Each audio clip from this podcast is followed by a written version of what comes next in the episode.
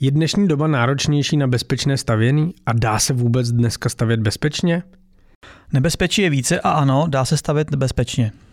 Tak dnes o tom, jak si nenechat ukrást materiál ze stavby, na který jste tak dlouho čekali, jak se nenechat připravit o peníze, kterých není nikdy dost a jak svůj dům postavit bezpečně.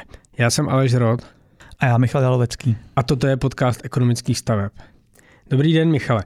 U vás nikdy předem nevím, jestli to bude dneska spíše optimistický díl anebo díl pesimistický. Eh, dobrý den Aleši, dobrý den milí posluchači. Eh, jako vždy to ode mne bude především díl realistický. A optimista si z něj dnes, myslím, odnese především optimistický pocit. No a pesimistovi jeho pohled na svět nepokazíme. Eh, tak už teď se na to těším. Já začnu hned silným tématem. Dneska budeme radit lidem, jak si zabezpečit stavbu, jak stavět bezpečně a s tím souvisí asi nejintenzivněji téma materiálu. Materiál není, na materiál se dlouho čeká, materiál chtějí všichni a když nám materiál na své stavbě už přivezený, musím se bát, že mi ho někdo odveze? Zhoršila se situace krádeží na stavbách? Jak, je, jak si v téhle okolnosti teďka vedeme? Bohužel musím říct, že situace se zhoršila naprosto zásadně. Důvodem je, jak asi tušíte, jak jste zmínil, nedostatek materiálů a také cenové turbulence. A tyto vedou některé jednotlivce a pravděpodobně i některé velmi zoufalé firmy k opravdu zoufalým nápadům. Tedy krádeže na stavbách od zimy vyskočily naprosto raketově. My už jsme na to trošku zapomněli, protože samozřejmě to není žádná novinka v České republice, ani, ani v Polsku, ani na Slovensku, kde stavíme. A bohužel v počtu vykradených staveb jsme se vlastně vrátili eh, někam o 30 let zpátky. A to jsme si vlastně mysleli, že tím, že ta společnost bohatla, tak už to nikdy nezažijeme. Hmm. V zásadě ono je to paradoxní, protože to jde přímo pro takové té myšl- proti takové té myšlence, kterou jsme tady nastínili už několikrát, že materiál není. A já, když mám šanci si ho získat, eh, mám peníze na to, abych ho zaplatil dopředu, tak každý má dneska motivaci si jako nakupovat dopředu, nasyslit si ho, připravit si ho na tu celou stavbu, naskládat si ho na ten pozemek a mít radost, že ho tam mám. A to asi nemusí být úplně nejlepší nápad v kontextu toho, co, si, co jste teďka říkal. No to hlavně je v podstatě úplně ten nejhorší nápad, který můžete mít. Eh, navést si všechen materiál na pozemek je ideální a jisté téměř jistá cesta, jak se stát vrchním zásobovačem všech zlodějčků, které máte v okolí. A pokud tedy nechcete dát eh, s materiálem na pozemek nějakou maringotku a, a ostrahu, která bude materiál v noci hlídat, tak to není fakt dobrý nápad. Mhm. No a když vidíme z předpokladu, že mě žena a děti chtějí občas vidět doma, tak eh, jak bychom, nebo co bychom poradili posluchačům eh, k tomu, aby stavili bezpečně, aby se tam opravdu nemuseli přivazovat eh, k tomu materiálu, který si na tu stavbu naskládají? Především bych doporučil takzvané postupné zásobování a pak bych taky doporučil umístit na stavbu kameru. Tedy materiál je potřeba navážet přesně podle toho, jak ta stavba roste a jak ten, ten materiál potřebuje a zpracovává. Přirozeně nemohu navést palety se zdivem a pak teprve začít hledat někoho, kdo postaví obvodové zdivo, obvodové stěny, protože to může to hledání trvat klidně několik týdnů, zvláště v dnešní době. A velmi pravděpodobně v momentu, když bych už našel eh, nějakou výrobní skupinu, která je ochotná mi eh, ty zdi například vyzdít, tak už pravděpodobně nebudou mít z čeho stavět.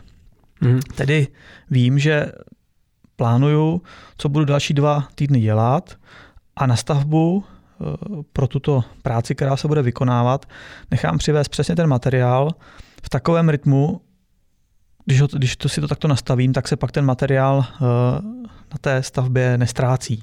Mhm. Co vede a... ty firmy k tomu, že ho ztratí? Jako je, asi nejezdí na blin, tak koukají, mm, je tam nějaká rovnice mezi tím? Jezdí.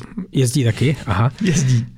Eh, já jsem samozřejmě slyšel, četl, viděl možná v nějakém filmu, teď trošku odbočím, eh, nějaké, nějaké typaře bytové, určitě to pamatujete, já myslím taky, že to dneska už je možná méně, ale v 90. letech si myslím, že to bylo v celku běžné. A, a vlastně ten princip je úplně stejný, to znamená stejně jako ty typaři chodili mm-hmm. a otypovávali, uh, otypovávali, který byt je uh, opuštěný, majitelé jsou na dovolené, tak v podstatě na té stavbě to je, to je velmi podobný. A ten lapka vlastně uh, se potřebuje zorientovat a ono mu to i chvíli trvá. Takže pokud zásobujeme tu stavbu postupně a jenom podle toho, co zpracováváme, no tak ono se, než se orientuje, tak vy už to máte zpracované, ale tam ten lapka vlastně není někdo, který jde ukrást cokoliv. To je prostě stejně jako u těch typařů v 90. letech. Oni velmi často věděli, proč do nějakého bytu jdou a jdou to vykrást. Tak tohle je vlastně velmi podobný princip. To znamená, oni vlastně velmi často kradou jakoby na objednávku. A stává, mhm. stává se například, že jsme i překvapení, že se nám na stavbě něco ztratilo, ale něco jiného, co jsme si mysleli, že má docela hodnotu, tak tam zůstalo. Mm-hmm. Právě z tohoto důvodu, protože oni, oni přesně šli po tom, co potřebují a to druhé nezajímalo, přestože dávalo by logiku odnést si oboje. Mm-hmm. Takže uh, na stavbu přichází někdo, kdo si jde pro něco konkrétního, co potřebuje. Tedy, když to tam leží delší dobu, tak se v ten moment, a to vy budete ale znát, spojí nabídka s poptávkou a ten mechanismus, jak je vidět, tak funguje napříč, hmm. napříč společností a různými různými jakoby lidskými činnostmi. Aha. No, eh, nejhorší varianta je teda závoz materiálu a druhé proluky mezi jednotlivými stavebními fázemi. Je to tak? Přesně tak, Aleši. Tak, teď jste mě patřičně vyděsil a můžeme pokračovat dál v těch radách. Říkal jste kamery. Jak na to? No na stavbu bych je dal, jak, jakmile to půjde. Uh, obvykle, obvykle někdy u hrubé uzavřené stavby Nejpozději je dobré tam dvě až tři kamery na tu stavbu umístit. Je nutné, aby ty kamery měly dálkový přenos s vystaveným SIM modulem. No a my nahrávání minimálně 48 hodin. Je to jednoduché, účinné, není to tak extrémně drahé každý běžný zlodějíček, když tam ty kamery uvidí, tak si raději vybere stavbu bez jakéhokoliv zabezpečení. V dnešní době se staví natolik hodně, že pravdě, mm. velmi pravděpodobně bez problémů ve vašem okolí najde. A pořízení takového zabezpečení vyjde, vychází zhruba na jednu stavbu na okolo 6 000 korun. Mm-hmm. Jak to máte vy v ekonomkách? My, my v podstatě, je to, je to velmi různé, je to velmi různé. Mm, na některých stavbách především eh, se to využívá velmi často tam, kde, kde, ty, kde ten dům stojí osamoceně, na druhou stranu jsou stavby, kde například stavíme vedle, vedle tchána s tchýní a tam, tam většinou, většinou si to oni hlídají sami mm-hmm. pro mhm. své mladé, takže jako nedá se říct plošně, že, že každá, každá stavba rovná se kamera, ale, ale je to opravdu zhodnocení té situace, protože když pak těch staveb máte stovky krát 6 tisíc, tak to je docela hodně peněz. No, to si dokážu představit. Často se děje, že, a já to vidím třeba ve svém okolí, kde se staví, tak tam jsou už z dálky vidět cedule, signalizační nápisy, že stavba je hlídána, stavba je monitorována kamerami, že v materiálu jsou schované nějaké čipy, které můžou jako vystopovat, kam ten materiál je převezené, převezen. Myslíte si, že tohle má smysl z vašeho pohledu? Rozhodně. To je, to se znova, to jsem s chvilkou říkal. Já bych rozhodně ty informace umístěval. Eh, vaším cílem je zloděje odradit aby, aby, si, aby, aby si šel ukrást ten materiál někam jinam, což je to na druhou stranu trochu, trochu smutný, ale, ale, ale bohužel taková je situace. Eh, navíc z praxe víme a opravdu, opravdu v poslední době bohužel jsme to řešili několikrát i v Polsku. Eh, předáte k policii kamerový záznam, to je skvělý, ale velmi často to bohužel nic neznamená. Maximálně oni vědí, kdo to ukradl, ale velmi často si na tom člověkovi není nikdy moc co vzít. Takže, takže ta prevence je lepší, když to se to prostě neukradne, tak s tím máte mnohem méně starostí, nesepisujete protokol s policií, ne, netelefonujete si pak s tou policií eh, a na základě eh, jakoby situace vám potom nepřijde smutný dopis, že to odložili, protože není jako co, není jako co v podstatě stíhat, protože ho třeba nenašli. No jasně, a vy navíc potřebujete stavět a potřebujete ten materiál. Přesně tak, přesně tak. Um, u velkých staveb a tady v okolí Prahy jsou to hlavně nějaké um, developerské projekty velké nebo nějaké kancelářské budovy, jsou k vidění různé oplocenky, instalace dočasného oplocení. Může to pomoci a jako je to nákladné? Nákladné to není, eh, navíc vy jako stavebník jste dokonce povinen mít zabezpečenou stavbu, třeba z důvodu toho, že by se tam potulovali děti a, a spadly by od někud někam, nebo nějaký bezdomovec, bohužel, když se mu to zase stane, tak je úplně jedno, že byl eh, pod vlivem alkoholu a, a, a spadnul například do nějaké jámy na té stavbě. Takže eh, časově omezené oplocení by mělo být okolo každého domu, my to vlastně řešíme na každé stavbě, máme to Máme to ve standardu každého domu, čili každý, každý naš, každá naše výrobní skupina to je povinná většinou po základové desce nebo, nebo nejpozději, když se dostavují stěn, zdi po stěny eh, tak eh, obvodové, tak aby, aby, aby oplotila minimálně se jakoby tu, tu stavbu, čili neoplotuje se celý pozemek, ale čistě se oplocuje eh, ten dům jako mhm. takový. Mm-hmm. Řada našich posluchaček a posluchačů buď staví své pomocí, nebo nějak částečně své pomocí, nebo se rozhodují o tom, jestli budou si nechávat stavět na klíč, nebo to budou nějak kombinovat. Předpokládám, že ukradený materiál nebude zajímat hlavně v té situaci, kdy si stavbu organizuji sám a pokud stavím s firmou, je ukradený materiál problém dodavatele stavby. Nebo se pletu? No, u slušné firmy, fungující firmy, která nemá finanční problémy, když to jako úplně řeknu jako natvrdo, tak eh, je ztracený materiál problémem té firmy. Eh, cokoliv, co není na stavbě zabudováno, není vlastně možné eh, žádným rozumným způsobem pojistit. A tak solidní stavitel vezme to riziko sám na sebe a zároveň také on si, on si taky, to jsme se znovu vrátíme k tomu dnešnímu začátku, on si postupně ten materiál naváží na tu stavbu. Takže, takže eh, velmi často, eh, pokud má dobré plánování, tak toto nehrozí, protože on to má provázané. On, on například, eh, a to, to bývají na druhou stranu někdy hládky s klienty, takové to, já vím, že vy nestavíte ještě, že něco dostavujete na jiné stavbě, ale tak mi tam alespoň naveste materiál, abych viděl, že jakože že se něco děje. Jo? A nedokážou pochopit, že to je právě ta chyba, že my to potřebujeme opravdu mít navezený v momentu, když už tam tu výrobní skupinu chystáme, aby tam stoupila a pokračovala na té stavbě. Takže mm, tady bych jako opravdu řekl, solidní stavitel si to riziko nese sám, postupně si to zásobuje Samozřejmě pro menší firmu může být vykradení několika staveb v jeden moment eh, existenční problém. Vlastně bych si dovedl velmi jednoduše představit, jak takovouhle firmu tímhle způsobem zlikvidovat, protože eh, kdyby, kdyby měla nějaký neschody s někým, tak je to velmi, velmi snadný, pokud by nedodržovala tyhle ty principy. No ale upřímně řečeno, i, i nás jako velkou firmu to naštve a říkám, za poslední dobu jsme řešili, myslím, tři vykradené stavby v Polsku a je to prostě vždycky nepříjemný, zvláště teď, když ten materiál není. Hmm. Když doufáme, že ustrážíme materiál, tak eh, můj druhý dotaz, Michala, je ke stavebnímu dozoru. Má pro posluchače smysl investovat do stavebního dozoru a třeba to i v případě, že podle té velikosti stavby nejsou povinni ten stavební dozor mít? Za mě jednoznačně to smysl má. Já bych vždycky jako volil variantu mít stavebního dozora. Hmm.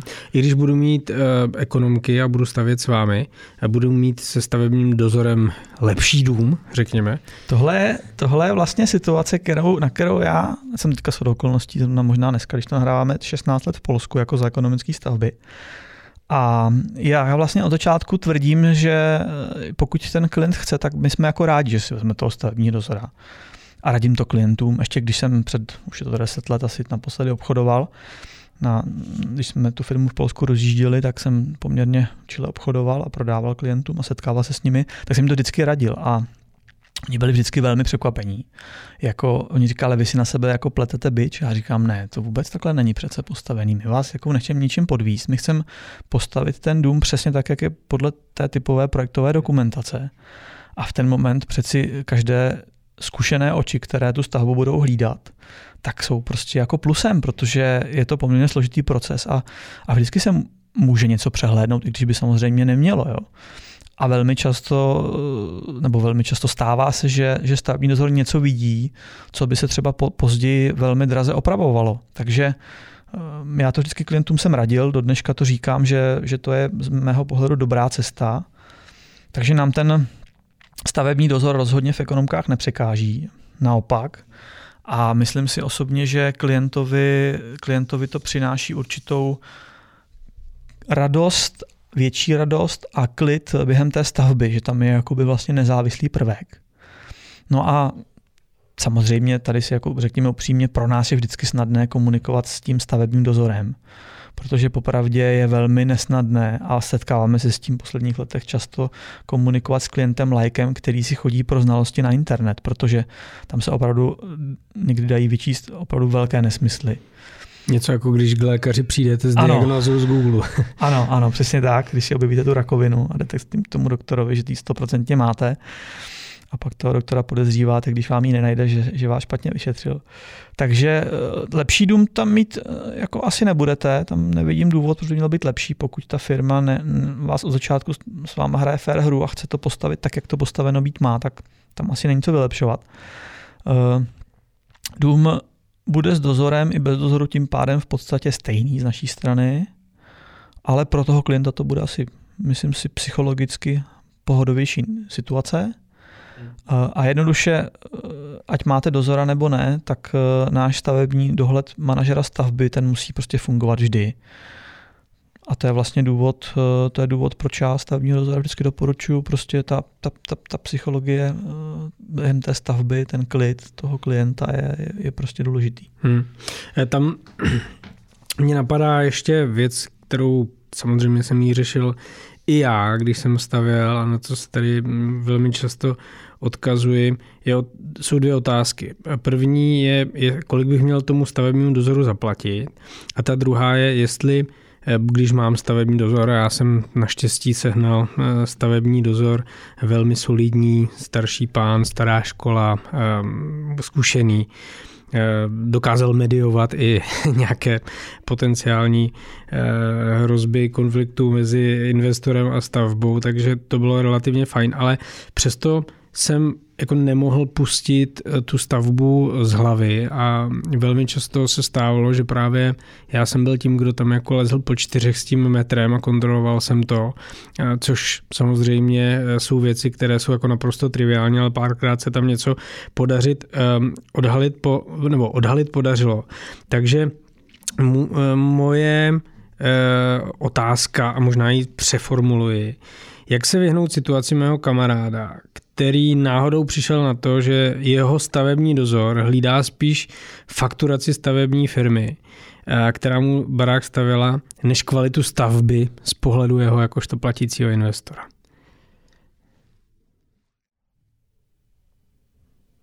Teď úplně přesně nevím, co se na vaši ptáte. Eh, ptám se na to, eh, za prvé, jak vybrat dobrý stavební dozor Aha. a za druhé, kolik mu mám zaplatit. Jo, jasně, rozumím, rozumím. No, na to není snadná odpověď. Eh, bude se to vlastně eh, dost různit od toho, eh, jakou kvalitu toho vašeho stavitele si zvolíte. To znamená, koho seženete, aby vám to postavil. Pokud budete mít stavitele kvalitního, mm-hmm. tak vám stačí ten stavební dozor v podstatě na to zakončování těch jednotlivých etap stavebních. No a pak taky není špatného nechat zkontrolovat eh, závěrečnou fakturu. Mm-hmm. Uh, Kopoložkově. Ano, ano, mm-hmm. ano, ano, je přesně tak, přesně tak. A jestli tam třeba něco navíc, protože to vy velmi pravděpodobně nepoznáte. Zvláště když se to napíše dobře, tak to nepoznáte. Uh, a k tomu také uh, na některé klíčové momenty té stavby, takzvané eh, práce, které nebo, nebo části, které se později zakryjí a už vlastně nemáte šanci zkontrolovat. Mm-hmm. Takže základová rýha, armování venců, stropů, desky, kontrola překladů a podobně. Takže eh, když máte dobrého stavitele, tak ten dozor pojede na stavbu 8krát, maximálně 10krát. A za takové situace vás eh, jeho stavba, nebo spíš mm-hmm. jeho práce na té stavbě, bude stát, eh, řekněme, 20 tisíc korun. Platit výrazně více by, by byla asi hloupost. Mm-hmm.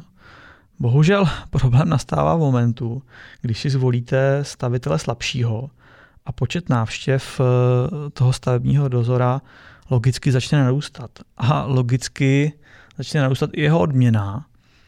Tedy pokud si zvolíte neskušeného stavitele, což vy většinou bohužel úplně nevíte, tak musíte pak počítat s tím, že ten dozor si bude chtít tu původní domluvenou částku přejednat. Pokud například nemáte pla, jakoby placenou každou návštěvu, většinou se to dává paušálem, počítá se s nějakou situací, a bohužel pak, jakmile on tam je opravdu několikrát týdně a během celé stavby a, a prostě neustále něco řeší, tak jsem zažil, eh, nebo spíš slyšel, eh, že jako klidně 100 tisíc korun si jako dozor řekl. Mm. Já byl schopný to vykázat opravdu detailně, že opravdu ho to, že to tolik stálo. Jako. Mm. A ten spolech na ten dozor jako takový je ale přeci jenom hodně diskutabilní. Že? Pustit to z hlavy, nechat všechno na dozorovi. No, spolehnout se na stavební dozora jako bych určitě nedoporučoval, protože bohužel třetina, čtvrtina, eh, a taky jsem to zažil, dozorů se dohodne se stavitelem a ono hlavně ti špatní stavitelé, oni to o sobě vědí, že jsou špatní. Oni vědí, že ta, že ta kvalita není dobrá, mají za sebou soudní spory, už mají třetí SROčko na tetičku, protože dvě museli zavřít, mají mm. fluktuaci lidí, lidí a tak dále a oni tomu vlastně jdou naproti, aby se s tím dozorem eh, jakoby dohodli. Takže tady si navíc musíme uvědomit klasickou věc. Vy si, vy si na stavbu v Brně velmi pravděpodobně nevezmete dozora z Ostravy, prostě vezmete si někoho z okolí Brna. Takže je třeba si v ten moment uvědomit, že se vždycky v tom oboru zná de facto každý s každým. A je to takové, a velmi často je to takové to fotbalové, já si vezmu od obou a budu jim pískat rovinu, což pro vás není dobrá zpráva. Takže i když máte dozora, tak stejně choďte na přebírání těch etap stavby a buďte u podstatných momentů a ptejte se na, tu, na ten průběh té stavby. Jakmile vám selský rozum něco napoví, že se vám něco nezdá, tak eh, vizuálně třeba, tak je dobré se ptát. Je vždy správné, pokud eh, máte vlastně všechny informace o tom, co se na té stavbě děje. V ekonomických stavbách máte svého manažera stavby, ten vám vždycky všechno vysvětlí, navíc máte, eh, máme, máme firemní intranet, kde vlastně každý klient vidí průběh své zakázky, takže vidí přesně, co se děje a co se, co se dít bude, podrobně rozepsáno.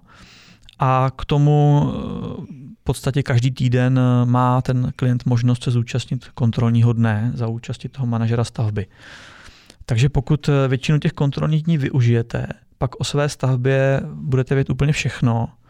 A ten dozor je opravdu ta kontrola navíc, eh, která vlastně v podstatě vám potvrzuje to, že, že to celé jako jde správně.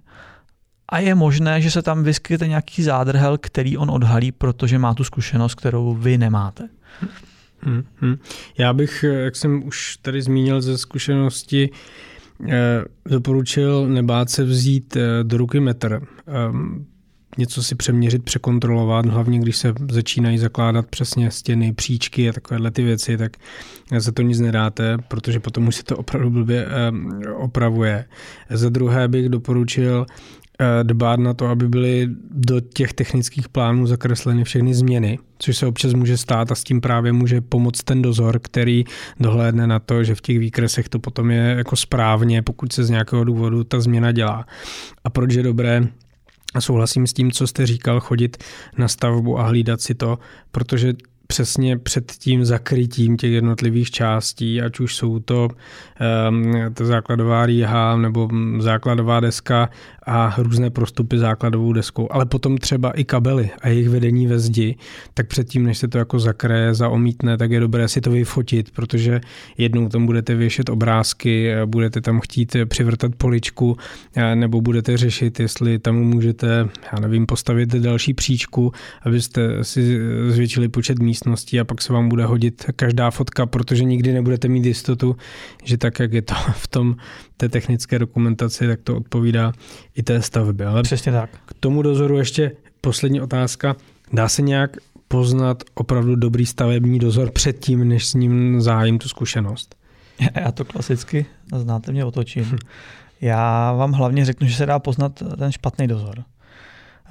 Je taková věc, kterou vlastně like neví, ale je to v podstatě ukázka toho, že ten dozor je špatný, je, když, když za váma přijde a řekne, já se vám vyplatím, když mi dáte 30% toho, co vám ušetřím z rozpočtu, tak něco. Mm-hmm. A takového od dozora opravdu ženíte ze stavby svinským krokem, protože tomu vůbec nejde o kvalitu vaší stavby a ten prostě si chce nahrabat vlastně jakoby co nejvíc peněz. aby si prostě vylepšil svůj, svoje prostě bankovní konto. Eh, stejně tak pozor na stavební dozora, který má zároveň malou stavební firmu a v nějaké příhodné chvíli vám začne vysvětlovat, jak ta stavba neběží dobře a že on by to dělal jinak a že ta firma, firma by to rozhodně udělala lépe. No a Samozřejmě doporučování eh, kamarádů od stavebního dozora, to je úplně, úplně klasická, klasická problém, pokud byste na to přistoupili. Prostě kamarádi stavebního dozora by vám rozhodně dům stavět neměli. Je to stejný jako ve fotbale zase znova, dneska jsme to fotbal už po druhé. Někdo prostě jiný tu penaltu kope, ale někdo jiný ji předtím píská. A tady by to mělo být stejný. Nikdy by to neměla být ta, ta samá osoba. Protože to si přiznejme, to by bylo fakt divný. Hmm, hmm. V posledních letech se objevuje spousta, a částečně už jsme tady taky o tom mluvili v předchozím díle, nových materiálů, nových nabídek, nových eh, typů staveb. Eh, každý sám sebe prezentuje jako skvělou, revoluční, efektivní, méně nákladnou. Přitom ale stavební firmy jsou hodně konzervativní a stavební dozory jsou také hodně konzervativní možná ví proč. Eh, jak poznat ty dobrý revoluční novinky a nenaběhnout si v problémech? Co byste doporučil? Já tady vlastně řeknu začátek, to je vlastně strašně vtipný, jak vás poslouchám, co jste teďka řekl, že že, že my máme velmi často poměrně revoluční věci, v tý, jako mm. ty novinky v té práci, ale nikdy jsme to vlastně takhle nikomu neoznačovali. My to většinou zakomponujeme do té služby, napíšeme to do katalogu, ale nedáváme k tomu červený vykřičník se slovem je to nové, revoluční a musíš to mít. V podstatě ten klient vlastně pokud a máme taky klientů hodně na druhou stranu, což je vždycky skvělý. My to vidíme někdy na těch schůzkách, že například klienta má čtyři roky po sobě po každé nový katalog, tak ten to pozná. Ale většinou, kdo, kdo má první katalog a hned přijde na schůzku a chce třeba stavit dům, tak mu to vůbec nedojde. Eh, já bych každopádně doporučil zdrženlivost. Eh, dal bych eh, přednost vyzkoušeným materiálům. Hlavně bych teda upřímně řečeno nechtěl být testrem nějakých nevyzkoušených materiálů jak jsem tady dneska říkal, 16 let jsem v Polsku, 16 let stojím lidem, lidem domy a musím říct, že jsem za tu dobu zažil neskutečně mnoho obchodních zástupců. Dneska vlastně už se s nima nepotkávám roky, ale ještě před takovými sedmi, osmi lety jsem mi vždycky někdo vnutil na schůzku a začal mě vysvětlovat, že mají úplně úžasnou, fantastickou věc a že od teďka vlastně musíme všechno změnit v ekonomických stavbách a stavět domy jenom z tohoto úžasného revolučního materiálu.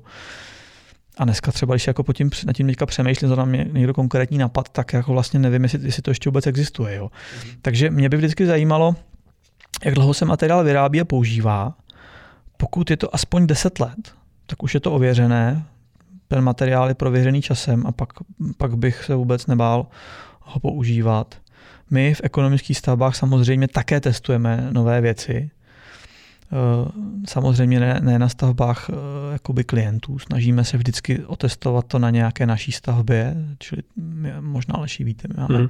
mimo jiné také program, eh, kde prodáváme hotové domy, takže tam to třeba testujeme, aby jsme, aby jsme neriskovali u klienta, protože když se to pak nepovede, tak nás to bolí přeci jenom méně než toho běžného koncového klienta. Mm-hmm, mm-hmm. Neriskovat volit eh, delší dobu používané technologie a materiály. Eh, to mi dává smysl, ale co mi dává smysl je pobavit se o penězích, jako vždycky moje téma. Součástí bezpečného stavení je bez pochyby i fakturace a vypořádání účtů bavili jsme se tady už jednou o tom, že by to mělo být férové pro všechny, že je férové chtít nějakou zálohu, že není možné postavit dům od pozemku až po poslední klíček v posledních dveřích a pak najednou zaplatit celou částku a tak. Ale eh, jak platit za stavbu domu tak, abych si připadal bezpečně jakožto investor? Tady se opakovat, tam jako za těch, já myslím, že tak půl roku, co jsme to probírali, mm-hmm Uh, nic nového jsme nevymysleli, protože jsme to nevymysleli za těch 25 let předtím, co ty domy v hm. Čechách stavíme. Uh, takže rozhodně uh, ta situace, to splácení nebo ten postup je stejný. Je to postupné splácení té stavby. Jak jsme si říkali, každá stavba domu by měla být rozdělena na pět, šest etap. Uh-huh. Logických etap. Po dodělání každé etapy, pokud je předána klientovi bez závad, tak bez problému zaplatíme další jako klient. Samozřejmě, pokud z vás chce někdo na začátku stavby vylákat zálohu větší než 30%, tak buďte ve střehu. Velmi pravděpodobně může nastat situace a tam my dneska jsme, podle mého názoru. Já to vlastně jako, vy to víte, hmm. říkám poměrně na, na všechny strany. Situace začíná být náročná jakoby v hospodářství, nejen na stavbách. A na těch stavbách mi vždycky přišlo, že když ta krize nebo recese přišla, tak se to ještě násobilo několikrát než třeba v jiných oborech. Takže eh, pokud po vás někdo chce větší zálohu než 30%, tak velmi pravděpodobně uh, bude platit dluhy z nějaké předchozí stavby. Uh, a tím pádem na dokončení vaší stavby uh, bude pak potřeba, aby někdo jiný zase zaplatil jakoby tu zálohu hmm. velkou, protože jinak vy, vy ten dům jako nedoděláte s, tím, s, tím, s, tou, s tou výrobou. Samozřejmě zažil jsem i spoustu kamarádů, byli u nás v ekonomických stavbách, zdála se jim naše cena jakoby vyšší, eh, pak si našli nějakého levnějšího, mám kamaráda, eh, myslím, že půl milionu eh, nějakou revoluční technologií záložení domů, Oni v podstatě vykopali základovou rýhu, což je, řekněme, ty zemní práce se vším všude 50 tisíc a 450 tisíc je dneska honí po soudech a dostávala to jiná firma a v podstatě ten rozdíl, který tenkrát byl mezi naší cenou a cenou tohohle no name, tak, tak nebyl ani těch 450 tisíc korun. No. Takže na to bych určitě si dávejte velmi, velmi velký pozor. Uh, pokud vám například eh, stavitel bude tvrdit, že on potřebuje v tuhle chvíli více peněz, protože chce nakoupit dostatek materiálu, protože jsou takové časy, jaké jsou, a jemu jde o to, aby se vám ta stavba později nezadrhla, tak si na to dávejte fakt pozor, protože to v podstatě eh, velmi pravděpodobně není vůbec pravda. U materiálu je to totiž většinou tak, že vy si objednáváte takzvané výrobní okno, tedy že například za čtyři měsíce v nějakém konkrétním týdnu hmm vám vyrobí krov, eh, dodají na stavbu a pokud jsou třeba zbíjené vazníky, tak ta firma vám to většinou i jakoby na té stavbě smontuje. Ale ta záloha, eh, kterou, kterou vy v ten moment platíte, tak, tak, je, tak je velmi malá, ta je do 10% té ceny, takže na to velký pozor, takhle to nefunguje, nikdy neplatíte dopředu celý materiál. Respektive můžou být firmy, které ano, ale s takovými firmama opravdu stavět nechcete. A platí takové jednoduchá rovnice, čím jako těžší časy, tím větší požadavky na větší zálohy. A větší nesmysly. A větší nesmysly. A to by pro nás měl být zdvižený prst. Takže tam je třeba si uvědomit, že ta celková suma, pokud ta firma skutečně není, není ve stavu, že opravdu. A takové firmy jsou, mají velké problémy, můžou mít nějakou rozběhnutou insolvenci nebo restrukturalizaci. A pak samozřejmě logicky platí úplně všechno před dodáním, ale stejně oni si za zálohy materiál, nezaplatí ho celý, zaplatí 10%. Eh, a v momentu, když už by se to mělo dodávat, to znamená například den předem doplatí ten zbytek, ale nikdy tři měsíce dopředu neplatí celý materiál, prostě tak toto nefunguje. A Třeba v Polsku by to byl i účetní problém. Já to teďka nebudu zabíhat, ale v Polsku, jak to, to jak to funguje, a roz, jak, e, účtování staveb a tak dále, je poměrně přísnější než v Čechách. Takže tam, tam by to byl v podstatě i zaplatit to celé jakoby dopředu by, by finančnímu úřadu se nemusel líbit. Neříkám, že by to dopadlo nějakou pokutu nebo problémem, ale minimálně vám udělali jakoby kontrolu, protože by jim to bylo divné. Takže my dneska vidíme, na trhu požadavky na 70% zálohu. A to je podle mýho názoru naprostý průšvih. Já jsem teďka, nedávno vy jste to Aleš asi chytl, zmiňoval, že nastává situace, kdybych opravdu s nikým nepodepisoval žádné dluhopisy na financování stavebních firm. Tak já to ještě zopakuju, nepodepisujte nikomu žádné stavební firmě, byť má větší podle vás renomé dluhopisy, protože se obávám, že to může být velký problém. A takových, pod, takových nabídek teď chodí po trhu eh, skoro desítky, bych řekl. Chodí, bohužel. Eh, jak teda vybrat bezpečného dodavatele? Dá se vůbec eh, udělat nějaká příprava, kontrola, zabezpečení toho, aby jsme vstupovali od toho bodu nula do stavby s pocitem, že jsme jako udělali maximum pro to, aby ta stavba proběhla korektně? Dá, určitě, určitě se dá. Stačí v podstatě, už se není povolám dneska také po druhé, selský rozum a sledovat dostupné informace, ke které se vlastně dostane každý.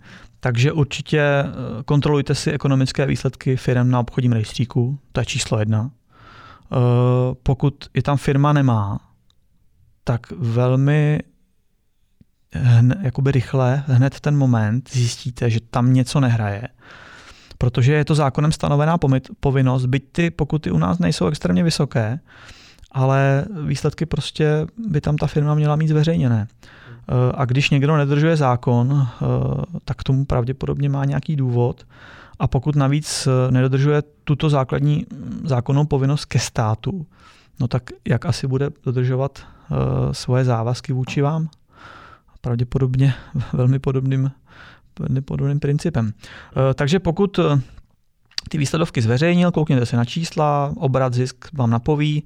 Velmi často si firmy hrají na to, že jsou vel, velké a vlastně z výsledovky zjistíte, jak velké, jestli, jestli jsou skutečně tak velké. Eh, je dobré si stáhnout výsledovky třeba za dva, tři roky zpátky, porovnat si, zjistit si trend, jestli ta firma roste, když ta firma bude v tomto období klesat, protože očekávání, a asi se na tom shodneme spolu Aleši, by mělo být takové, že eh, poslední rok, dva, ten trend by měl být rostoucí, protože prostě našemu oboru se dařilo, velmi se dařilo.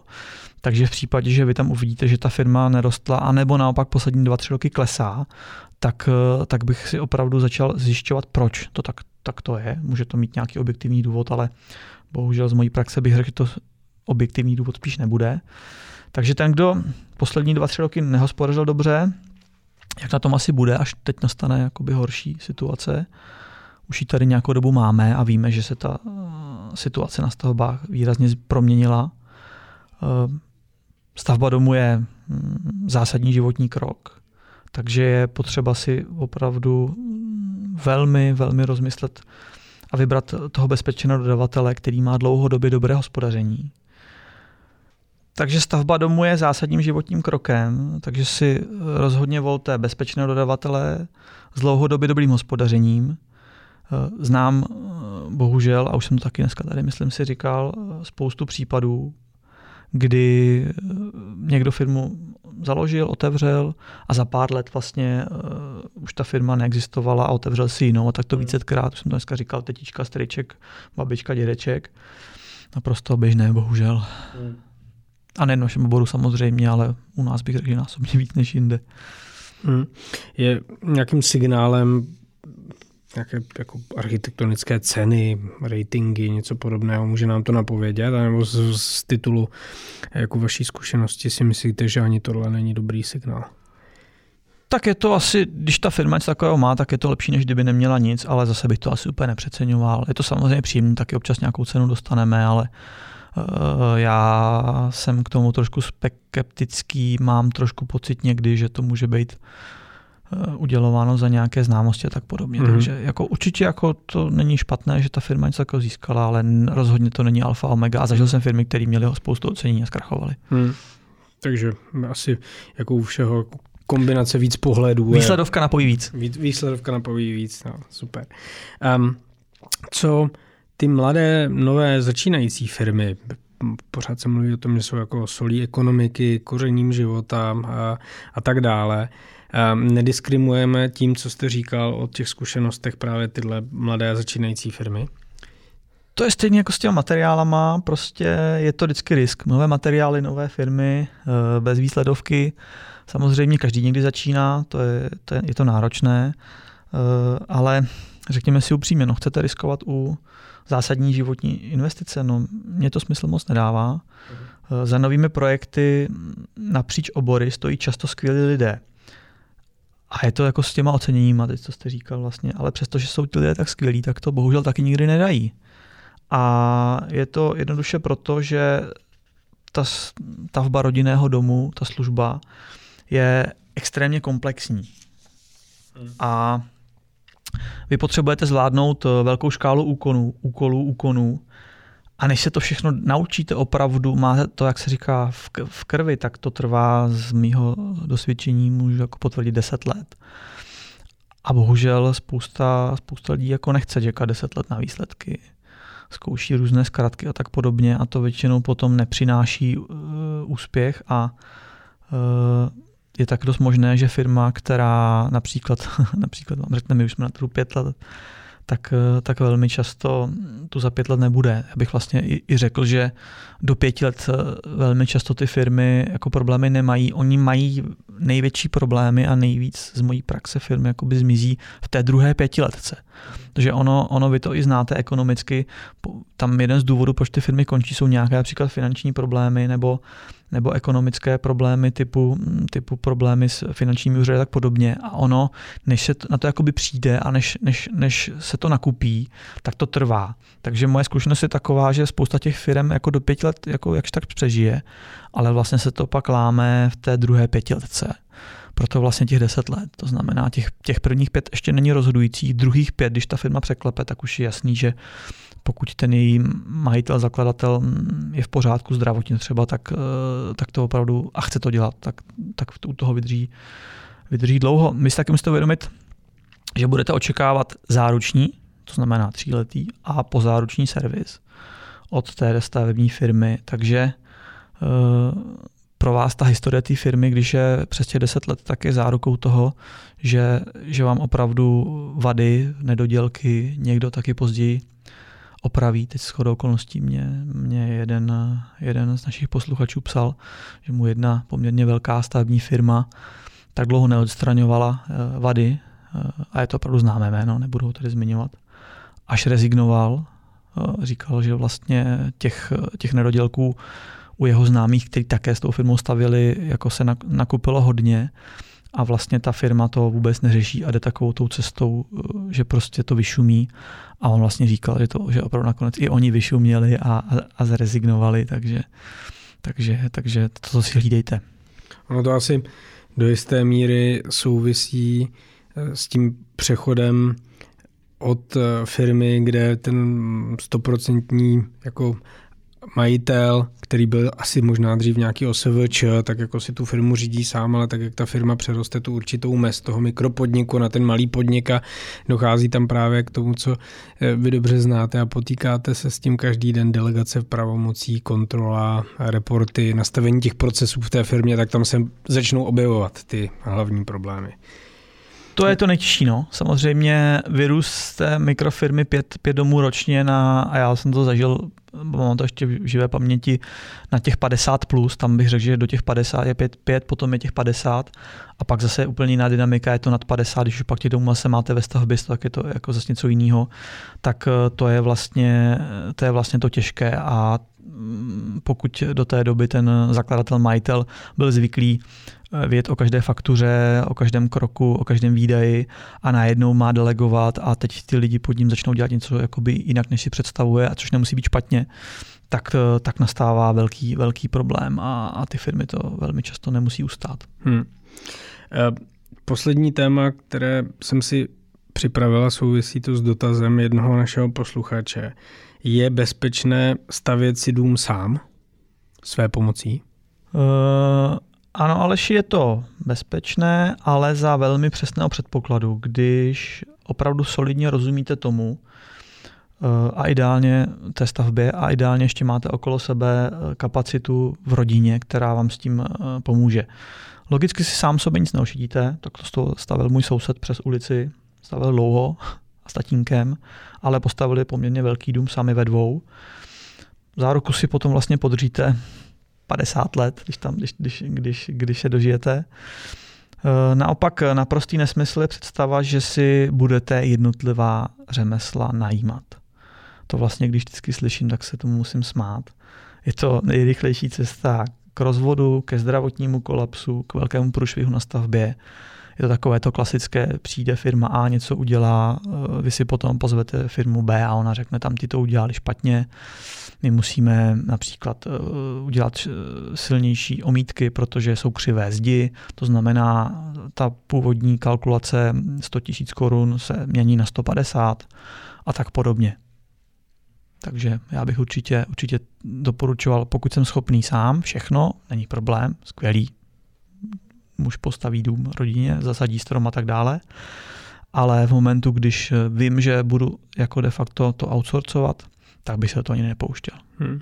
Zvlášť dnes, když řemesla nejsou úplně, jsou všichni plně vytížení a každý kouká na to, aby stihnul dohnat eh, to, co má před sebou a Znám to z vlastní zkušenosti, protože mi to říkal teď zrovna kolega, když potom potřebujete jenom jednoho malého řemeslníka na dva nebo tři aby vám, dny, aby vám přijel něco dokončit, tak jim se to samozřejmě nevyplatí. Že? To je největší peklo. Prostě, no. To je největší peklo pro všechny. No, eh, já to hodnotím jako optimistický díl, eh, protože jsme lidem poradili spoustu užitečných informací. Pojďme si je zrekapitulovat. Řekli jsme si, že Doba není jednoduchá, ale i dneska se dá postavit dům bezpečně. První důležitá rada byla materiál rozhodně neskladujte na stavbě. Navážejte ho postupně, tak jak ho budete zpracovávat a e, nenechávejte velké proluky mezi tím, když vám tam ten materiál někdo přiveze a když e, ho to potom začnete zpracovávat do stavby. Platí jednoduché poučky, které eh, vy jste zmiňoval, takový ten selský rozum, čím dál je moje stavba od nějakých jako obydlených oblastí, pokud nemám sousedy, kteří tam bydlí, pokud je moje eh, stavba na samotě, tak samozřejmě riziko, že tam někdo si to vytipuje a přijede si to tam naložit je větší, než když eh, stavím v proluce mezi rodinnými domy, kde jsou maminky s dětmi na mateřské dovolené, nebo kdy naproti mě je seniorský park, který je pořád na zahradce se a stará se o ní. Eh, druhá rada, zabeč, zabezpečte svoji stavbu kamerou s nahráváním. Eh, je to velmi jednoduché, levné a eh, tak jak u zabezpečení aut třeba toho zloděje to minimálně odradí k tomu, aby šel o parcelu dál. Řekli jsme si, že je dobré postavit jakoukoliv bariéru, která eh, ten materiál zabezpečí nebo tu stavbu zabezpečí, ať už jsou to různé cedule a nápisy, že stavba je zabezpečená po klasickou oplocenku nebo instalaci provizorního oplocení. Říkali jsme si, a to se týká bezpečnosti té hodnoty stavby, eh, že není dobré experimentovat s materiály, nebýt, nechcete být testerem někoho jiného, volte materiály a dodávky, které nějakou dobu fungují a jsou prověřené. A plaťte za ně postupně. Vyžente každého, kdo chce vysoké zálohy, zálohy 40% a více na stavbu domu, jsou příznakem toho, že budete sponzorovat jeho předchozí maléry a nenechávejte si nalhávat něco o tajných cestách, jak získat materiál, protože všichni stojí v jedné frontě a jak Michal říkal, eh, to výrobní okno, eh, ve kterém si materiál zarezervujte, vás bude stát, nebo toho stavebníka bude stát zhruba 10% zálohu maximálně, ale určitě ne 100% té ceny za ten materiál. Říkali jsme si, že je dobré prověřovat dodavatele v obchodním rejstříku, sledovat jeho účetní výsledky za několik let zpátky, nejednat s dodavateli, kteří nedodržují zákon, výsledky neodevzdávají a říkali jsme si také to, že pokud narazíte na někoho, jehož výsledky v posledních štědrých letech ve stavebnictví stagnují nebo klesají, tak to spíše příznakem problému, než toho, že si chtěl orazit a věnovat se něčemu jinému než práci. Říkali jsme si taky, že stavba je dlouhodobá hodnota, potřebujete dlouhodobého obchodního partnera, který vydrží. Eh, mladé firmy, eh, které začínají, jim být nemusí, takže tam eh, se, orientujte se podle referencí, ale ne těch na internetu, ty nemají žádnou věrohodnost a spíše buďte opatrní. No a říkali jsme si také o tom, že Eh, pokud máte dobré zázemí v rodině s odborníky, kteří vám poradí, pohlídají vás, buď vám eh, pomohou, nebo budou těmi pány Lorenci, kteří ohlídají tu stavbu, tak si dům možná zvládnete postavit i sami počítejte s tím, že vám to asi bude trvat déle, než že vám to budou stavět profíci. Pokud zázemí nemáte a myslíte si, že si budete po jednom zvát ty dělníky, kteří vám budou tu stavět jednu zeď, tu stavět druhou zeď a tu pak přijde někdo, kdo vybetonuje patro anebo udělá střechu, tak na to zapomeňte, zvlášť v dnešní době tohle bude velmi složité. Zapomněl jsem na něco, Michale? Já myslím ale, že ne. Já si myslím, že opravdu teďka, když jsem vás teďka poslouchal, tak eh, se s váma shodnu na tom, že to byl skutečně pozitivní díl. Tak super. My jsme rádi, že vám ty díly nabíjíme informacemi, které se vám mohou hodit. Neváhejte je sdílet, doporučovat a neváhejte nám posílat otázky, polemiky, komentáře a další podněty na adresu, kterou znáte, to znamená eh, podcast zavináč ekonomické stavby CZ. A pokud eh, máte pocit, že ta doba, kterou právě požívá, pro, prožíváme, je velmi složitá, tak nepropadejte panice, protože v příštím díle vám s Davidem přineseme hned kopici dobrých zpráv, které vám udělají hezké léto. Já bych ještě eh, k tomu poslední poznámka.